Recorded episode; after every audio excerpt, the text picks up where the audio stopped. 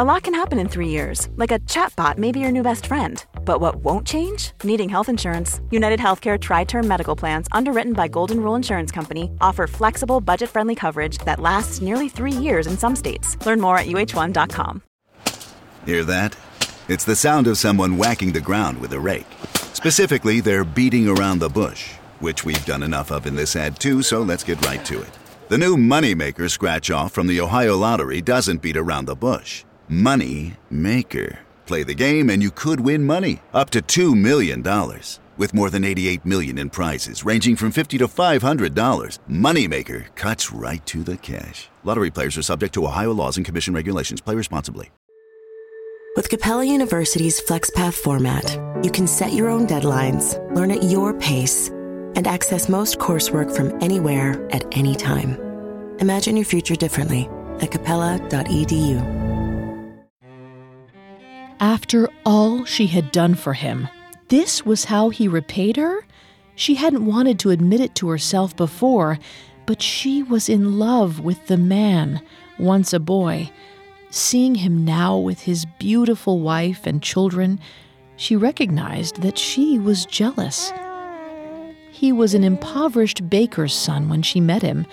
Why had she made it her life's mission to improve his circumstances? By any normal measure, he was beneath her.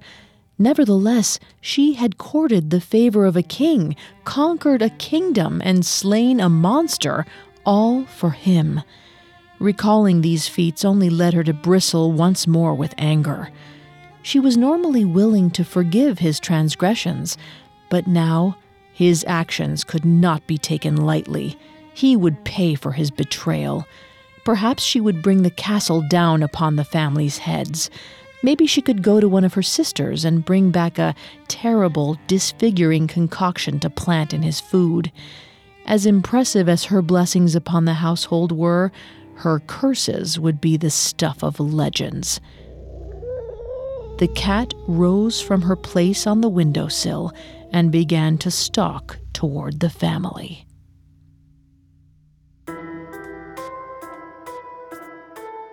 I'm Vanessa Richardson. You're listening to Tales. Today I'm sharing the story of Puss in Boots, the dashing feline with improbable footwear. Today's episode is based upon the earliest written versions of the story from French and Italian authors of the 16th and 17th centuries. The tales on this podcast are dark, sometimes scary, and full of adult themes. The original Puss in Boots stories contain fraud, theft, murder, and heartbreak. Please exercise caution for children under 13. If you want to hear more tales, you can find all of Parcast's podcasts wherever you listen to podcasts. Many of you have asked how to help the show. If you enjoy tales, the best way to help us is to leave a five star review online.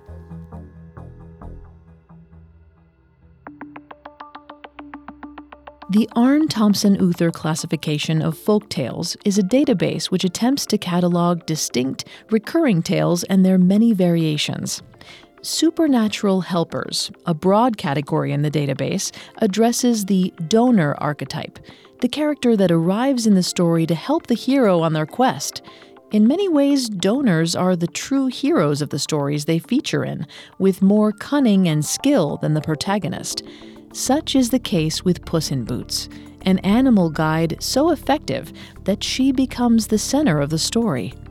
First recorded in 1550 by Venetian author Giovanni Francesco Straparola, this version of the tale was entitled Constantino Fortunato, which means Lucky Constantino. At this point, the tale was still named after its central male figure, but by 1697, the story had spread to Paris, where author Charles Perrault created his own version, entitling it La Maître Chat ou Le Chat Botté, which means the master cat or the booted cat. Clearly, the character of the cat had overshadowed all else in the story. As the tale made its way into English speaking countries, it eventually became Puss in Boots it is thoroughly unique when compared to its fairy tale counterparts. With the cat dominating the story, the traditional prince princess romance is pushed to the background. And as mentioned, our donor character, the cat, proves much more adept at overcoming obstacles than the prince. Even stranger, this tale has never had a happy ending. For all of her cleverness, the cat meets only with sorrow.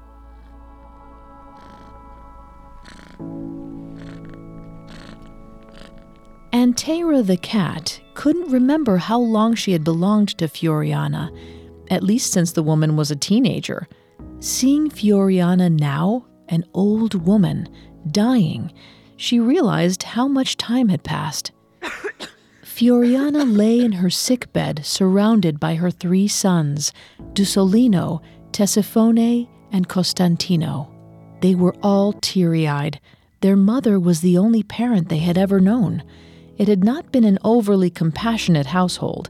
The boys fought constantly, and Fioriana had become a bit of a screamer as a result.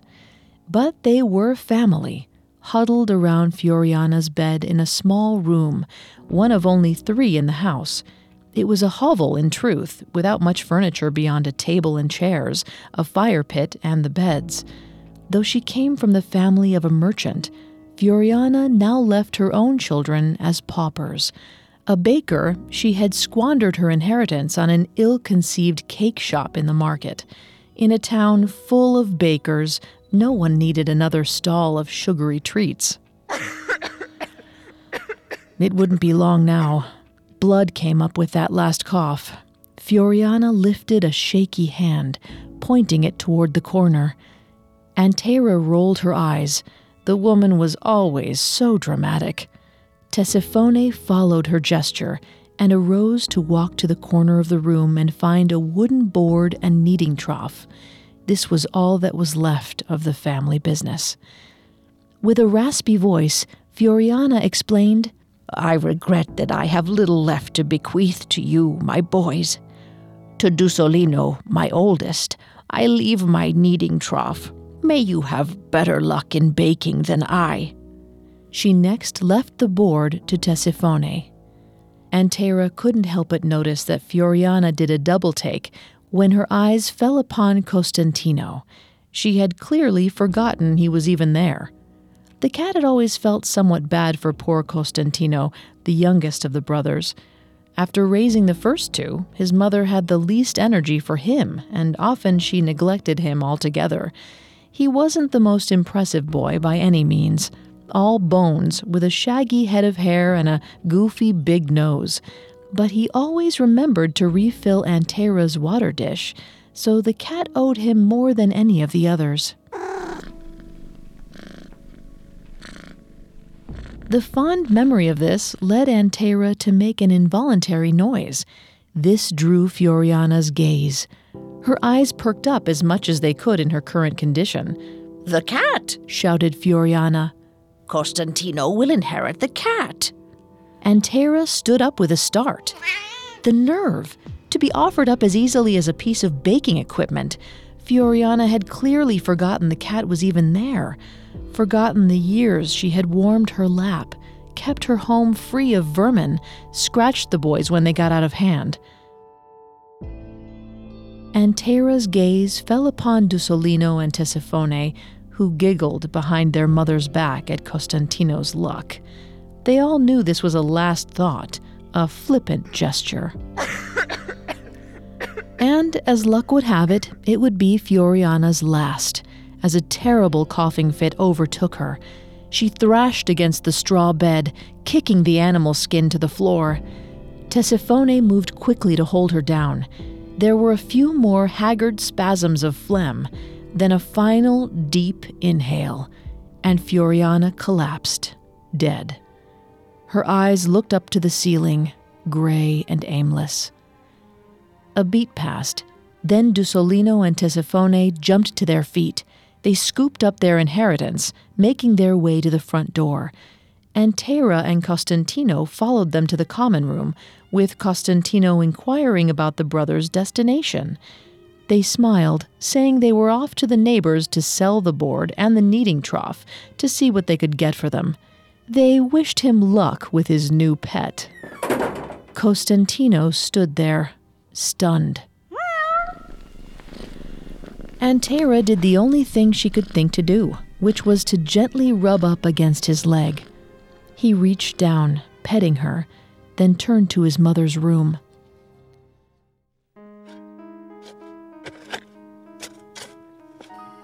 Costantino borrowed a shovel from the town hall, working alone to bury his mother in the town cemetery. The priest had recently died of the plague, so it fell on him to say the prayer as well. Watching from a nearby tree, the cat was moved by this effort.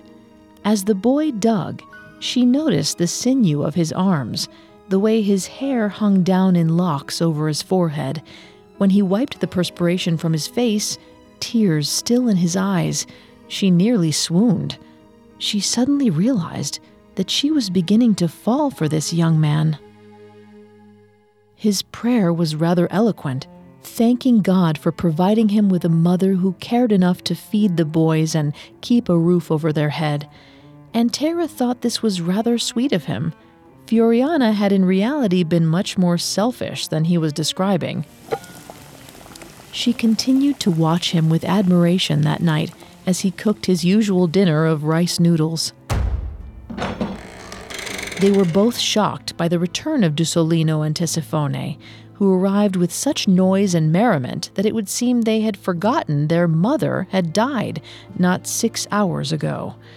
Their arms were full with salt cakes, which they dumped onto the table in large piles, Antera watched Costantino out of the corner of her eye, seeing that his mouth watered at the sight of these treats.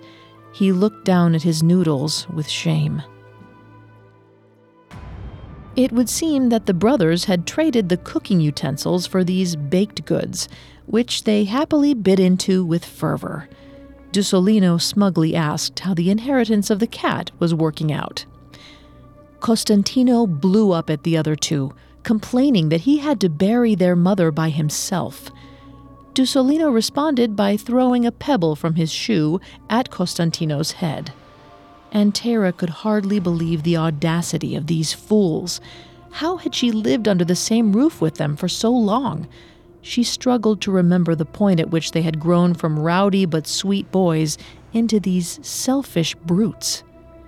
She continued to feel for Costantino, who was not even offered one of his brother's cakes.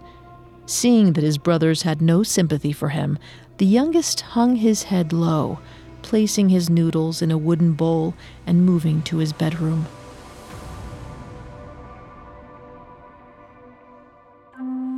Antera watched from the dresser as Costantino slurped his noodles. He looked out the window, as lost as she was, unsure of what to do next. As the breeze tousled his hair, she was again moved by his subtle good looks and compassionate heart. She decided it was time. Standing up on the dresser, she opened her mouth, strained her eyes, and tapped into the other realm. Bright, shining white light burst forth from her face. Costantino dropped his dinner and climbed to the back of his bed, shocked. Costantino, bellowed the cat. do not fear me. I am the fairy that has watched over you since you were a boy. He was intrigued, though still terrified, moving only slightly from behind the bed.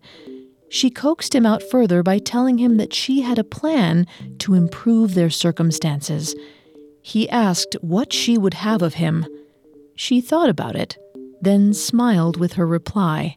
I require of you only two things that you do whatever I say, and that you acquire for me a pair of boots.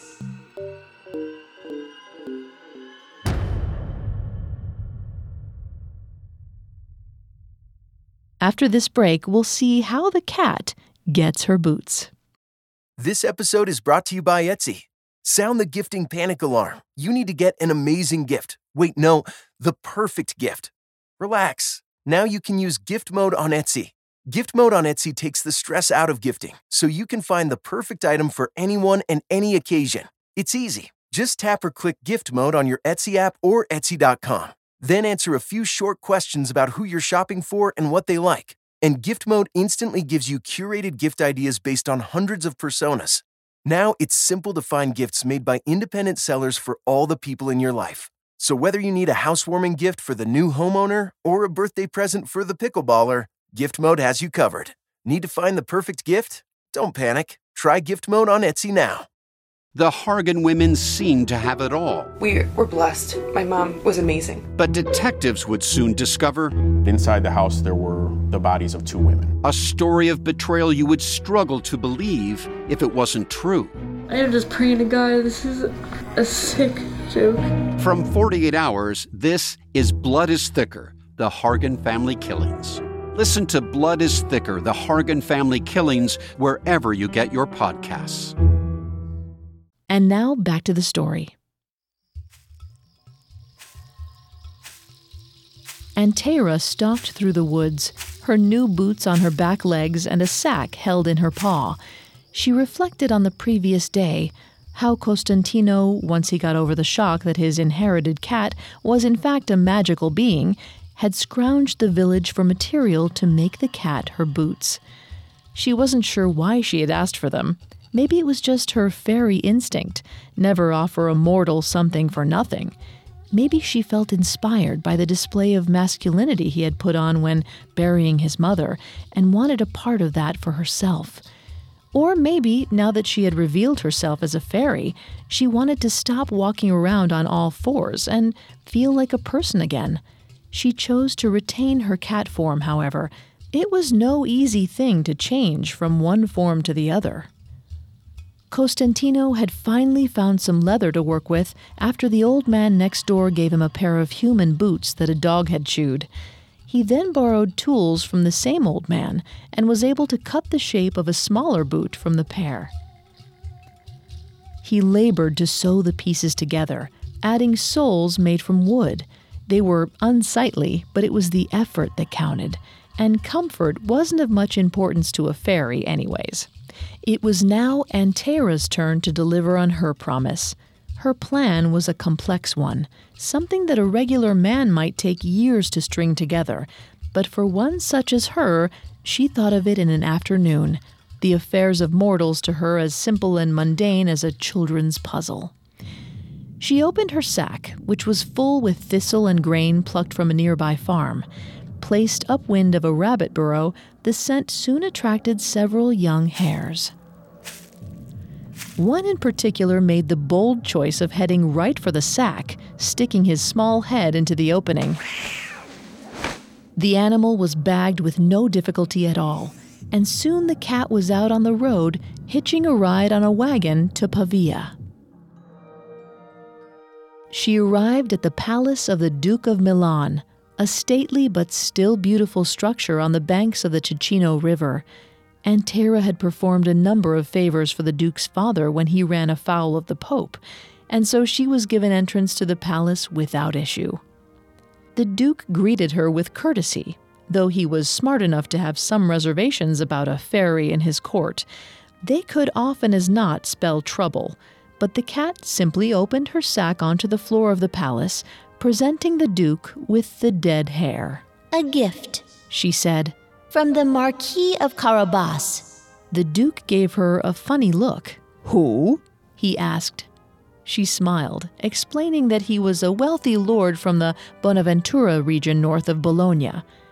He nodded curtly, clearly pretending to know what she was talking about. She knew that a man's fear of seeming unintelligent often clouded his ability to sense deception. The Duke asked her to thank the Marquis, and with that, she was on her way, satisfied with the initial phase of her plan.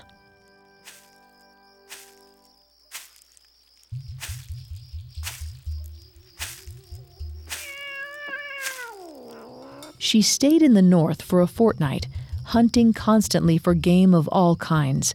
She returned to the palace frequently, presenting the Duke with gift after gift, each time giving credit to the Marquis of Carabas. It grieved her somewhat to spend so much time away from Costantino, but she had told him before she left that he would need to be patient and the Duke's feasts soon became among the most luxurious in all of northern Italy, known for their selection of fresh game. The Duke thanked the cat and her master profusely and said that should they ever require his services, They had only but to ask. Satisfied, Antera returned to Costantino's village. She found him in the yard of the old man, having taken up work as his gardener. His physique and overall presence had only improved in her absence, the previously unwieldy boy now growing into a young man. When he saw her arrive, he greeted her not with disdain or suspicion for having abandoned him for a month, but with joy. He asked how the past weeks had treated her. She was flattered that he would offer such concern for a cat, and assured him that she had been fast at work on upholding her end of the bargain. And though she considered offering some comment suggesting she had longed for him in their time apart, she thought better of it. She was a different species after all. Now, she said, was the time for him to honor his second promise.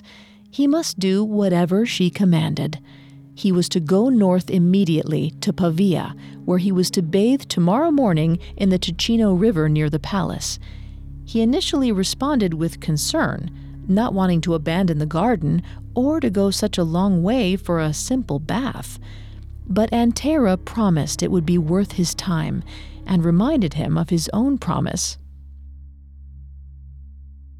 After a day of traveling together, the duo arrived in Pavia, where Antera revealed the exact spot in the river that Costantino was to bathe. She watched discreetly as he removed his clothing. The month of working in the garden had treated him well. Her heart aflutter, she pulled herself away from her master and traveled up the river, where she found that the Duke and his court were traveling down the river on their barge, exactly as she knew they would be. Once they arrived closer to shore, the cat sensed her opportunity, rushing from the tree line and out onto the bank. Help! Help! She cried out, their heads turned in her direction immediately. My master, the Marquis of Carabas, has been betrayed. The Duke, recognizing his friend the cat, ordered his men to dock the barge. He walked ashore with his entourage, which Antera was surprised to see included his daughter, Lucia. Her beauty was known throughout the kingdom, and immediately the cat dreaded bringing her to Costantino but her plan was too far in motion to cease now. She went ahead and explained to the Duke that her master had been traveling with hired bodyguards to finally meet the Duke in person, but they had betrayed him, leaving him without steed, gold, nor an article of clothing. The Duke, nobleman that he was, immediately ordered his entourage to follow Antera and assist the Marquis.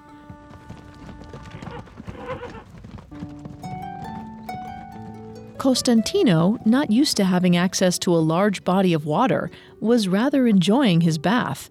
The cat felt a little guilty when he turned with a start to find an entire royal court on the bank behind him. She apologized, immediately explaining that the Duke and his men had come to help him after he was betrayed. To his credit, Costantino caught on quickly, immediately bowing to the Duke and offering him thanks only Antera was attentive enough to catch the quick look exchanged between the naked young man and the beautiful princess. The Duke had Costantino dried and clothed, and before long they were all aboard the barge on the way to the estate. One of the Duke's extravagant feasts was put on in Costantino's honor, of course, both he and Antera maintained that he was, in fact, the Marquis of Carabas. The cat worked diligently, seated next to the king. She spoke of the Marquis's great land holdings and animal pastures, how his castle stood firm as a shield against invasion from the Venetians to the east. The Duke listened enthusiastically and said that he would love to visit the kingdom to see whether they might be able to work together more closely in the future. The cat smiled, nodding in agreement. This is what she had wanted, but this would go quite badly should her deception ever be uncovered. It was then that she looked down the table to where Costantino was sitting. Much to the cat's frustration, the princess had been placed next to him. He seemed to be entertaining her with some sort of spoon trick. The two looked as thick as thieves. Antera's stomach sank. Since when was the boy smooth with women? It appeared she wasn't the only one who had noticed his budding masculinity. She spent the next few days scrambling to make Costantino look good. As the Duke's caravan traveled to the Marquis's kingdom, Antera was always a step ahead. Any farm, orchard, or pasture along the road, the cat would run into, screaming that the inhabitants were in danger. She said that the Venetians were coming to pillage the land, but if the villagers swore that they were loyal to the Marquis de Carabas, the Venetians' new doge, then they would be spared. Sure enough, for each new tract of land that the Duke passed, there was an inhabitant there who swore the field belonged to the Marquis de Carabas. The Duke was becoming more and more impressed. So, too, was his daughter. It was not long before Antera, running ahead as always, came upon the most important structure in this region. It was a castle, 25 feet high, its parapets spiked and imposing. This was where the cat was going to say the Marquis lived, and indeed, by the time she was through, it would be Costantino's new home.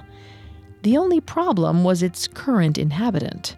Antera knew him well, for he was old and he was known throughout the land. He was an ogre, and he did not like visitors.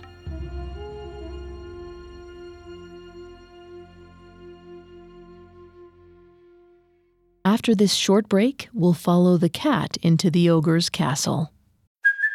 Hey, it's Kaley Cuoco for Priceline. Ready to go to your happy place for a happy price? Well, why didn't you say so? Just download the Priceline app right now and save up to 60% on hotels. So, whether it's Cousin Kevin's Kazoo concert in Kansas City, go Kevin, or Becky's Bachelorette Bash in Bermuda, you never have to miss a trip ever again. So, download the Priceline app today. Your savings are waiting. Go to your happy place for a happy price. Go to your happy price, Priceline. Now back to the story. Each hair on the cat's body stood on end as she crept through the long, dank hallways of the ogre's castle, Antera expected to find the brute around every corner. She was sure he was watching her. Though the halls were full of echoes, a distinct low growl began to build. She squinted beginning to see something emerge in the darkness ahead. She braced herself, ready to use magic if necessary. The figure began to move quicker and quicker until finally the ogre emerged from the darkness. Her ears and fur flew back with the force of the monster's snarl. His face was a contorted knot of features a bulbous nose, jagged brow, twirling, twisted ears. What are you doing in my castle? growled the ogre. Antera tried to appear confident, standing up straight in her boots. Clearing her throat, she claimed that she was a traveler passing through and that she wished to pay her respects to the lord of these lands. The ogre eyed her with suspicion, though she could tell he was lonely. With a grunt, he relented motioning for her to follow him deeper into the castle. She did so against her instincts. They arrived inside of a dining hall festooned with ancient decor and cobwebs to match. At one end of the room, a fire roared. This was the only light in the entire structure. The cat was seated next to the ogre at one end of his long table. Before them was a feast though a good deal less impressive than the Duke's had been the night before. Antera was displeased to find that the rumors of the ogre being a man eater were true. There were no vegetables in sight, only grilled human arms and legs, and large chunks of doughy bread. Not wanting to offend, the cat gingerly bit into a piece of meat stripping off the smallest of pieces and chewing slowly. Pleased, the ogre resumed his own eating. After a time, she attempted conversation. Excuse me, Sir Ogre, but I heard a tale that you are a shapeshifter. Could this possibly be true? She knew well that it was. She had seen the ogre perform the trick some years prior at a festival. The ogre scowled, sitting his meat down and wiping his hands on his vest. She thought perhaps she had offended or that he was onto her. But there was a sudden flash of light and a puff of smoke. Antera literally jumped out of her boots, clinging to the stone above the fireplace behind her. Before her very eyes, the ogre had transformed, becoming a lion. She hated lions. However, she thought of Costantino, and not wanting to let him down, she returned to her seat, pulling her boots back on. Though she hadn't expected a lion, she knew the ogre would first change into something fearsome, and so she could now trick him. Most impressive, she gulped, lapping some nearby grog. But you're already quite large. I expected you might be able to become a large animal. Surely you can't transform into something small. The ogre quickly returned to his ogrely form. Why didn't he choose something more pleasant as his base appearance? The ogre glowered at her once more, then spat. Of course I can. I can turn into whatever I want. Without a second thought, the fool reduced himself to the form of a mouse, climbing around on his own plate. Not hesitating, Antera reached out with a claw. She sliced the mouse in two, its pieces mixing with the questionable meat on the table.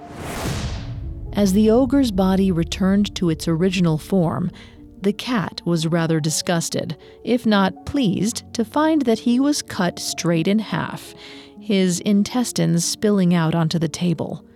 Antera grimaced, wishing this were the worst thing on the table. Her mission accomplished, the cat pushed away from the carnage, preparing herself for an incantation. As she had done in Costantino's room weeks before, she focused, tapping into the energies of the realm from whence her people came. White light spilled from her eyes, her mouth, as she shouted in the language of her people that was long forgotten on earth. The light covered every corner of the castle, revealing the horrors in each room it glowed until it filled each space, blinding were anyone to look at it. But then the light ceased, disappearing as soon as it had arrived. In its place, the castle was transformed, a luxurious home fit for a marquis. Gone were the cobwebs, the corpses, the dead ogre. She coughed up a hairball. Within it, the bite of human flesh. Ugh. Exhausted, it was all the cat could do to put on a happy face, moving to the front room of the castle and drawing the door open. Behind it was, of course, the Duke, Costantino, and that ever present princess. Antera greeted them heartily, and the look on Costantino's face was worth the trouble. Never had he been in such a place before.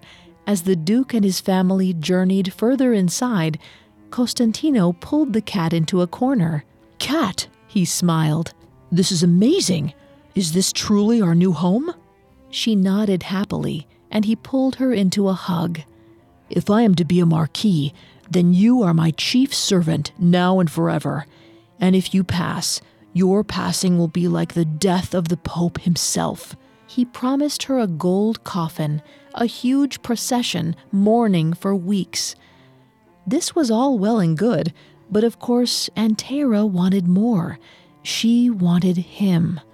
And yet, as she saw him retreat down the hallway, chasing after the princess, she knew that what she wanted could never be. It was but a few months before the wedding was held in Milan. The Duke agreed to have the Marquis of Carabas married to his daughter Lucia, and with this marriage, Costantino's kingdom officially became a part of the Duchy of Milan. In the months and years that followed, Costantino continued to treat Antera with the utmost respect. She had her own quarters. Servants were ordered never to disturb her. Whatever mice or other treats she could want were always hers.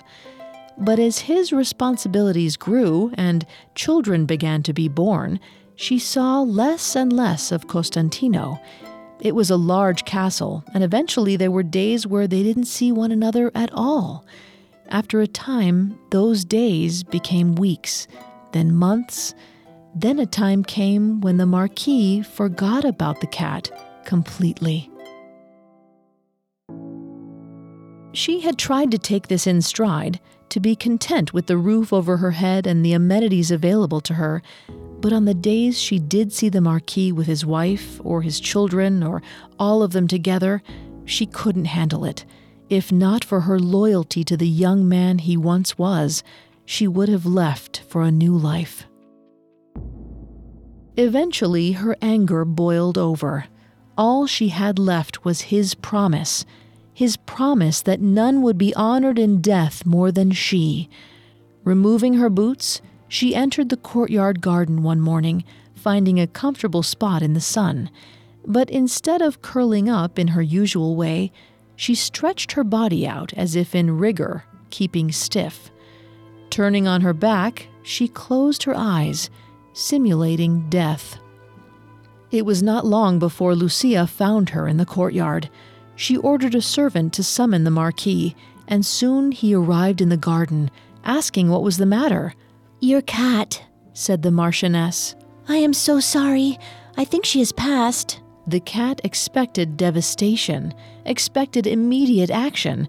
Surely Marquis Costantino would call the guard, have her remains treated with the utmost respect in the catacombs of the Duomo di Firenze, have a processional planned from his home village to the foot of the church. But no. He laughed. He actually laughed. He summoned a servant, telling her to grab the cat by the tail and fling her out the window. Antera was devastated. She would curse him. She would put an end to all she had wrought for his sake. Jumping to her feet, she accosted her former love. Bastard! You promised. You promised a gold coffin and a funeral like none before. Both the Marquis and his wife were taken aback. In truth, they had forgotten the cat could talk, as it had been many years since she had done so. Magic quickly fades from mortal minds. Where is the boy I fell in love with? asked Antera. The boy who buried his mother by himself in a plot of land not worthy of the lowest serf? This truly gave him pause. She could see his mind begin to work, see the memories coming back to him. Tears came to his eyes. He tried to hide them from Lucia. Marquis? asked the lady. Costantino, corrected the cat. That was his name. She moved to his feet, looking up at him, square in the eye. And he is lucky. Lucky, lucky Costantino. Lucky to have inherited me all those years ago, and lucky that I am too stupid with love to exact my revenge now. Both the Marquis and his wife jumped back at the cat's final outburst. She turned, bounding across the garden to her room. Antera packed her things, stopping last at the boots. Her first instinct was to destroy them to throw them down on the Marquis's head. But no, they were hers, her payment for her services. Never give a mortal something for nothing. Her boots on, she took her bag and, with a final hiss, left for the road. Too long had she toiled, serving a race of ungrateful people. Though she had received the boots as payment for her services, she had received nothing in return for her heart. Puss in Boots became a modern fairy tale classic, though its star has perhaps dimmed somewhat in the modern age. While the tale never received the Disney feature film treatment, there is, of course, the DreamWorks animation film Puss in Boots and its accompanying television series. Both are a spin off of the more popular Shrek franchise, itself a send up of classic fairy tales. That version of the character is almost completely separated from its storybook origins, however. More a parody of its voice actor Antonio Banderas, the DreamWorks Puss in Boots leaves audiences unaware of the character's dark, tragic history. But there is much to learn from the original story, as The Cat's Tale brings up themes of economic disparity, class dishonesty, and the changing nature of long term relationships. As in our version, the original Italian Puss in Boots is a female. For many years, and still today, women can see themselves in the role of the cat, forced to support from the background while men receive an unfair portion of the glory. It's hard not to hear Nancy Sinatra's These Boots Are Made for Walkin' as the cat leaves her man behind.